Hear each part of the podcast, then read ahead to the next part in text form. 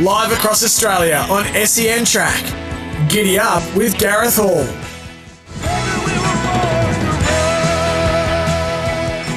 Yes, this is Giddy up on this Wednesday, the 10th of January. Gareth Hall with you, of course. We're live from the Gold Coast for day two of the Magic Million sales. It was a big day yesterday, so we'll discuss all of that. It's a big good morning to you listening on your local SEN track dial right across this country, and a big hello to you wherever you may be listening on the SEN app. Plenty to discuss today, so much news going around in the sport of racing. And we'll catch up with our man Bren O'Brien to kick off proceedings from the straight. And uh, we'll touch on day one of the Magic Millions. There's a story about the jockeys wearing AirPods before the Magic Millions two year old classic. They had gallops on the inner track at Caulfield yesterday, so we'll get all of the latest with Bren.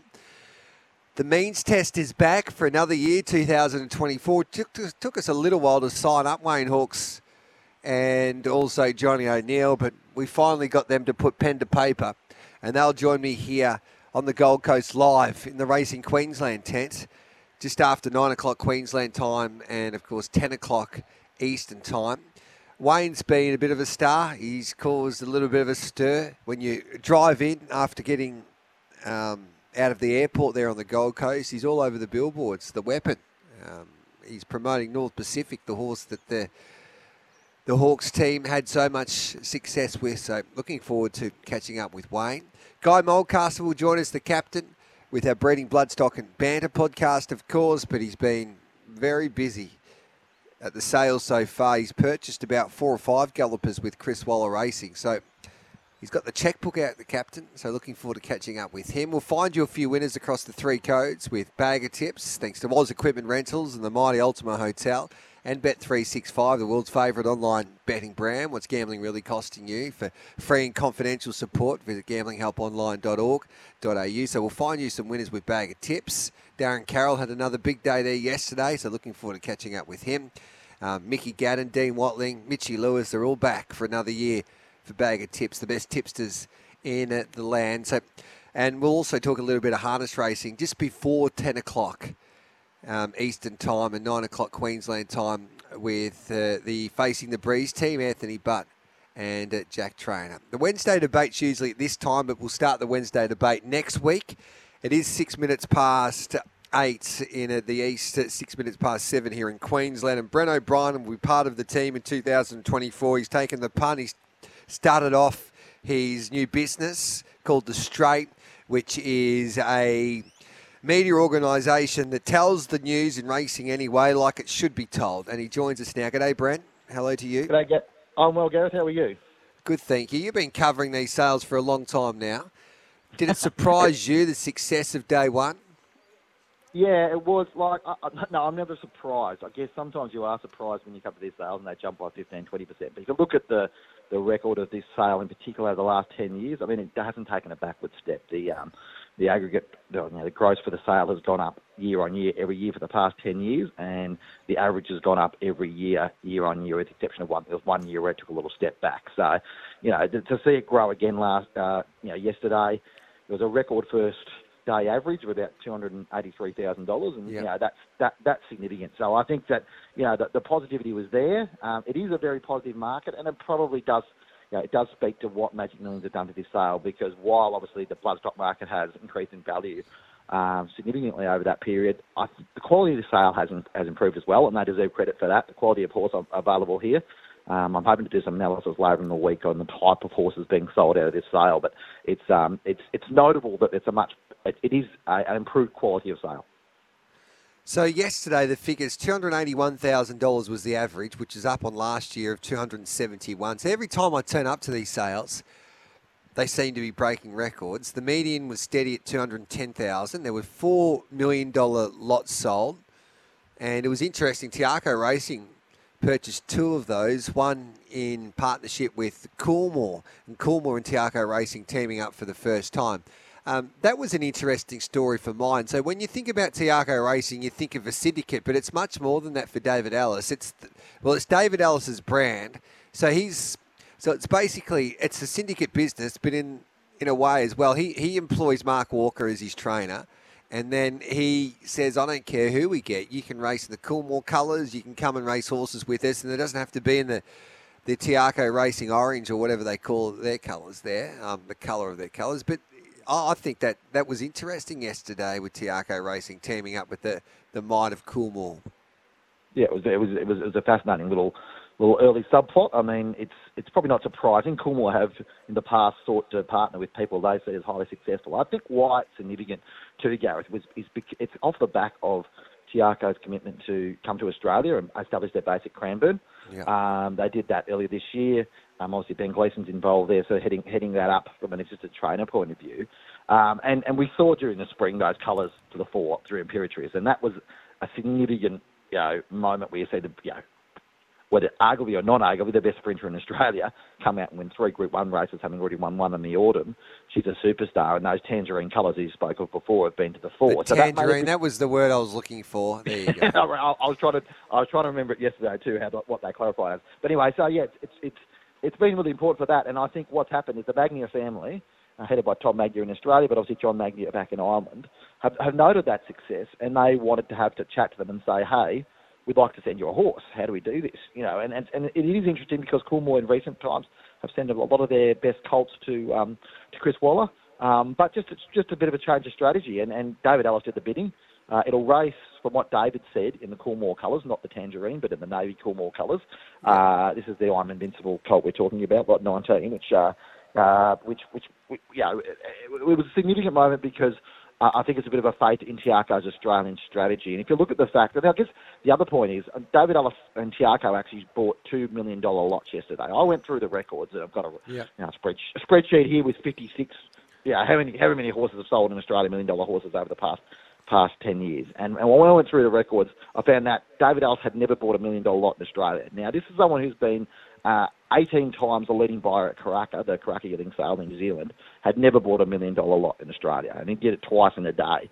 So that shows where their intent is. The second colt, uh, the Zoustar colt, will go back to New Zealand to, to race, but no doubt we'll probably see him in Australia if he's any, any good at any stage, um, especially uh, now with it being a Magic Millions uh, colt. But um, yeah, it, it's just a little fascinating, I guess, boost in Te Akau's investment in Australia and involvement in Australia and what that means ongoing. And you usually don't see Queensland trainers forking out a million dollars for a yearling. And Tony Gollan, well, I think he's well, he's Queensland's clearly leading trainer, and this is a, a story there of inspiration in a way. Jennifer Acton, who is the the widow of um, big cattle farmer, or the unfortunately Alan Acton lost his life in a, a helicopter um, accident there last year, and he, he loved the game. Outback Barbie was his favourite horse. He didn't get to see that that um, Outback Barbie's foal go to sale, and that was a dream of his. And so Jennifer continued on Alan's legacy in this beautiful game, and she purchased a horse for 1.2 million dollars there for Tony Gollan yesterday, which was a which was a great story. Yeah, it was a really good story, and, and Tony Gollan's a, a, a fascinating guy because if you look at his stats, and we had a, we had a story in the straight uh, yeah, very early on in our journey, I think about four or five weeks ago, we're looking back in kind of Tony's history. And while he's obviously, you know, uh, got a very keen eye and a very uh, you know, analytical way of approaching things, he has had success from, you know, training the progeny of horses that he trained. There was a horse called Temple Spirit way back in the day, who when he was wondering whether he was going to keep on training anymore with his one decent horse in the stable, he went to Peter Moody one day and said, Peter, I want to, want to work for you. And Peter said, you're mad, go back. So Temple Spirit ended up being the dam of both Spirit of Boom and Temple of Boom. So that's uh, who obviously, you know, breakthrough Group 1 winner, Spirit of Boom now a massive sire and, you know, doing very well for himself. And what um, Tony's been able to do is parlay his association with, with these horses into the next generation of those horses. So it wasn't that surprising to see him putting his hand up for the Outback Barbie filly. He said yeah. she's exactly like her mum, which is which is really interesting from that point of view. And if that being the case, we'll likely see her back on the Gold Coast next year. And um, it, presuming everything goes well, she'll be back back to you know to race and carry those carry those colours with pride. So it's a really significant, I guess, purchase for Tony. But also, it's not surprising. He's a guy that's got plenty of ambition and a little bit of sentiment. And I guess sentiment in the fact that he wants to train these family members, and he wanted to be the first trainer to step out Outback Barbie's filly.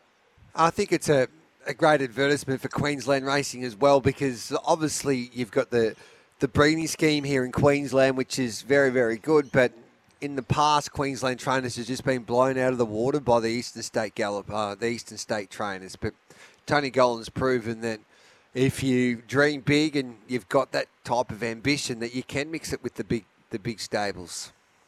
Yeah, and I think that if you look back through Tony's major owners, he's been very savvy with who he's been able to manage relationships with, whether it be Eureka Stud, whether it be uh, Black Soil Bloodstock and those those guys as well. Whether there's, there's, his owners are significant owners.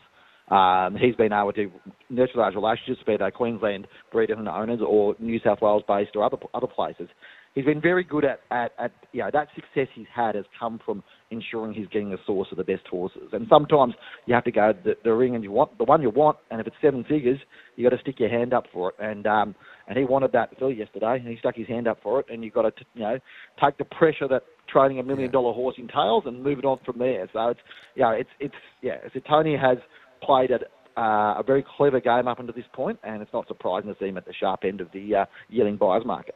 Any surprises with um, stables or uh, um, other owners that really come to play there yesterday? I, I, saw Chris Waller, like I know he's always active, but I thought he was really active. And we've got the captain Guy Mulcaster who will join us um, in this first hour as well. But they probably purchased more horses on day one than I've ever seen them purchase there for quite some time.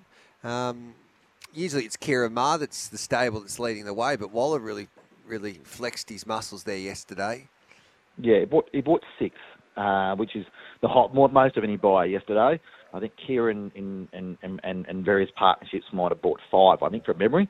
Um, so it's, it was a uh, it was interesting just to sort of see there. Obviously, Waller putting his stamp on early on. I mean, I noticed that they were there nice and early, doing their research, sitting in the in the ring before the sale, working through it. Uh, him and his team, Guy, and also Charlie Duckworth, working through those things uh, the, the horses they were looking at. And um, yeah, it is a good sign of intent. I think probably the, it was notable with the fact that there wasn't a dominant buy yesterday in terms of overall spend or, or those things. I just went I went through the stats now. I was looking at the amount of individual buyers last year compared to this year. Now this year, yeah. the, the first day was a little bit uh, longer in terms of the catalogue. I think it was sort of 20 more horses sold, but um, it was 116 individual buyers this year compared to 103 last year on day one and that shows us that that depth of buying is still there. And that's probably the one concern about the market is whether yeah, the, the syndicators and the, and the trainers and the people buying in the 100 to 200 to 300 range are still buying.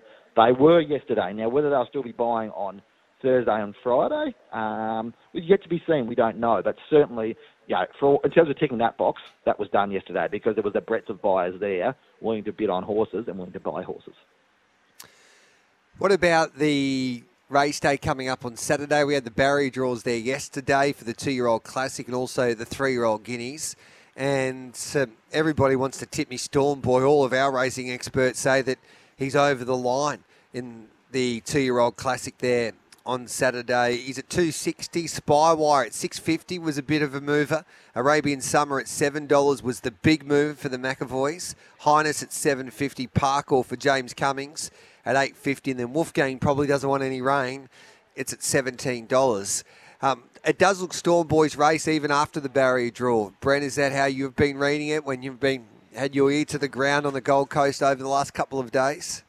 Yeah, I, I think so. I think most people are trying to tip you. I said trying to tip your Storm Boy. That was the conversation around. I think uh, that's not surprising given the form and sort of how things have worked out given his form. But I think that barrier helps as well. And I think probably the fact, I mean, we know Parkour goes back. I think Parkour's yep. a horse that's got a lot of upside, but I think yep. the fact that he, his barrier 17 is not a great barrier at, at, the Gold Coast at any time. He might be a horse that goes back, but you've got to have to be an exceptional horse to do that. Now, it all it might depend on how the track's playing on the day. Um, yeah, there is a little bit of unknown about the track. There's obviously been a lot of rain. It's a brand new track that they've redone. Uh, it, it is flying up. This is probably the best day we've had we've had so far. Gareth, you'd probably say in terms of weather yep. so far. Um, it's not belting with rain, so that's a good start. So um, yeah, I mean, I think he's the one that people people want to tip you. But I I think Parkour is a horse with a long term upside, and he's probably the horse to, to watch mm. out. I guess probably the other feedback I've had too, Gareth, with just because of the quality of this field, that the quality of horse in this field is probably not up to what we've seen in previous years. Um, I guess we'll see because two year olds you don't know. Good horses can sort of emerge, but they're probably the, what people are telling me is that yeah, the depth is probably not there, which is why there's sort of confidence around Stormboy because he's seen as a horse that's, you know, that, that sort of at that mm-hmm. sort of, you know, that usual top level we're used to seeing here, um, and whether he can um, sort of, sort of, you know, build on that and go to better races after Saturday and, and yeah, the bigger two-year-old races, Group One two-year-old races in the autumn, we'll see from there.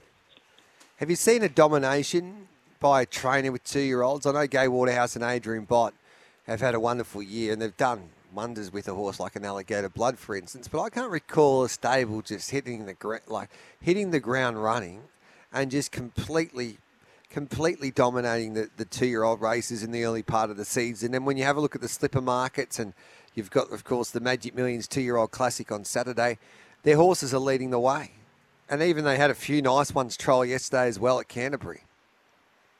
I think, like, like yeah, Gai has you know, long been known for her ability to find an edge and find out where, you know, what she can do best. And I think probably what they may have identified, and I'm not too sure, I haven't spoken specifically about this, a strategy to, to either Gai or Adrian or, or the yearling, you know, the, the guys that work with him, Bruce Lady does a lot of the yearling buying as well.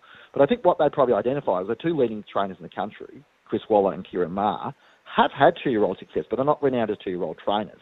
Gai's been a long time. Obviously, he's got a terrific record with two-year-olds, yeah. and clearly this current, current crop has worked really well for them. Everything, you know, occasionally you get a crop where everything works out fine. The best horses stay fit and sound, and are able to build through it, and and that's helped them a lot. And and yeah, I mean they have found the right horses for this, and it is a lucrative strategy because there is so much money in two-year-old racing in Australia, and if you can get them right, get them up and going, and um, you know, and, and win these type of races. It makes such a big difference. And I think the key is too, when you look at the fact that the, the owner of Stormboy in the weekend is um, you know Cunningham Thoroughbreds, who are one of the sort of they've sort of come into this industry in the last four or five years in a big way in terms of their investment. Mm. They're the sort of people that will have two-year-old horses coming forward. They're the sort of people that will be sitting behind Gai and Adrian. Um, you know, getting them to bid this week on some more two-year-olds for next year. And if you can have success with two-year-olds, what that means is you can go back to the yearling sales next year and you don't have to go back and beg your owners to put their money up again. You get they're just keen as because they're making money out of this venture anyway and they're keen to back you up again. So I think success begets success. They've identified an opportunity in the market. Congratulations to them. They're doing really, really well, and it, it is interesting. There is, you know, there's a, there's a lot of money in two-year-old racing. Gai has done a tremendous job of sourcing that in the past, and it's interesting to see her going back to what was a key strategy of hers over the years a story that Ben Dorries broke yesterday, which I found interesting, and it reads The Gold Coast Magic Millions is poised to revolutionise racing coverage with elite jockeys to wear AirPods. Yes, AirPods during, I don't think it's during, I think it's before the $14.25 million race day to provide Channel 7 viewers with unprecedented insight, unlike Racing Victoria's failed plan for jockeys to wear interactive earpieces during races. The Channel 7 plan involves handing jockeys AirPods, would you believe, before the race jump. Select jockeys would wear them behind the gates before the 11 lucrative Magic Millions Day races, being connected for live interviews with commentary legend Bruce McAvaney and other seven commentators. Jockeys would put one of the AirPods in their ear before taking it out and giving it back to an audio assistant. Now, I was having dinner with a leading jockey there yesterday. He says he would not wear an AirPod. An AirPod. Um, it was interesting to see Queensland Jockeys, I'll read, Queensland Jockeys Association boss Glenn Prentice said Queensland and New South Wales jockeys were receptive to the idea. I didn't get much of a response from the Victorian jockeys, but normally with these things, it's one in or all in. I don't know about that. I don't know if the jockeys will like this or not. Like, for instance, you want to be hearing from James McDonald, don't you? And he's a million to one to wear an AirPod. Yeah, it, it, it's an interesting one, isn't it? Given the furor that was caused in Victoria when, so it's not similar, but yeah, similar sort of things were mentioned um, a little while back. Like, uh, yeah, I guess the jockeys have got to determine what's safe for them to do. If they're riding around to the, the stalls and they've got the AirPods in and they're able to talk, then that's you know, you know that they have to perceive that that's safe to do so. Clearly, in the race, it's a very different matter, and you don't yeah, you don't want that dis- distraction, and that's you know, something that's been discussed before. But yeah, I think it, will be really fascinating to see what happens. Clearly, it's it's about innovation, so you've got to support that from yeah. that point of view. Guess what does it add, Gareth? That's the question. What does it add that well, insight from the jockey as they head around to the stalls? Um, well, and, and, and yeah. yeah. I think it. I think it does. Like if jockeys want to do it, then let them do it. And I think it's terrific for the coverage. And well done for Channel Seven to think outside of the square and Racing Queensland to come together with Channel Seven to to try and make, make racing more of an attractive TV product. And you do need to be you do need to innovate and you do need to make it like reality TV in a way. And you do need to take the, the, the viewers inside the inner sanctum. And it would be great theatre with the jockeys talking to Bruce and um, the Channel 7 team before they're heading into the gates. Now, I did this with harness racing. I interviewed the drivers before they were scoring up for these big Group 1 races. And what it did was some drivers liked to do it and other drivers didn't. And you'd ask a couple of questions, and some drivers in the end really enjoyed the, the process. Um, but first of all, if you you got to have you got to ask the right questions, and that's important. And it's good for turnover as well. Like you got to, like especially for a two-year-old race. Um, say they say Katie can talk J Mac into doing it. So how did Spywire gallop to the to the barriers, J Mac? Um, does he feel good? These two-year-olds can be a little bit like sometimes they feel terrible going to the gates and they're shin sore, and we don't know that until the, the jockey gets aboard. So that type of insight, oh, this horse has never felt better. Um, I'm ready to run a big race. The atmosphere is terrific. I think can add a lot to the coverage. I, I guess what I'd say is, like, if you if you're J Mac or Craig Williams or whoever, and you've jumped on a two-year-old, and you're like, mm, is something is there something right here? Or like you got that sort of thing, little doubt in your mind as you're galloping around to it. Yeah. Um, how honest are you going to be with a, a broader audience, knowing if you come out and win the race, you're going to look like an absolute goose and say this horse is not going well? Uh, and given the, the pressure, I, I, guess it just it increases that aspect of pressure around the jockey to make a, a judgment, which they may not be willing to make. And if that's the case, if they're pretty much going to say, "Yeah, it never felt better about every horse," well, there's not going to be particular value to it. The value you sort of talk about Gareth is great, but it's whether we get that value and whether the jockeys yep. can be honest enough about it, saying, "Oh, this horse is probably not showing as, as good as I hoped it would," or whatever. And that, but then what happens from a betting perspective and an integrity perspective? I think you're open a little bit of a can of worms. I think in principle it works well, but it'd be very interesting to see how it works in practice. Yeah, time will tell. Um, but I like racing thinking outside of the square. The inner track, I had mixed reports there from the gallops at Caulfield. I think I, I walked the track there just before Christmas, and um, I think jockeys have told me that they'll have to get going a little bit earlier at Caulfield. Um, with this inner track, but time will tell. So, looking forward to seeing how that plays out over the next couple of months. Hey, Bren, we'll see you at the sales. Thanks for your time, mate. Love catching up with you each and every Wednesday. So much to talk about these days, and um, you can head to the straight. Your, your, your, publication's flying. It's the talk of the Magic Millions complex, mate. So, um, keep up that work, and we'll catch up with you later on. Thanks, Gareth. Talk, up, talk soon. There's Bren O'Brien from the straight. Let's take a break. We'll come back with plenty more. This is Giddy Up on uh, this Wednesday morning. We're live from the Gold Coast for the, the sales of the Magic Millions.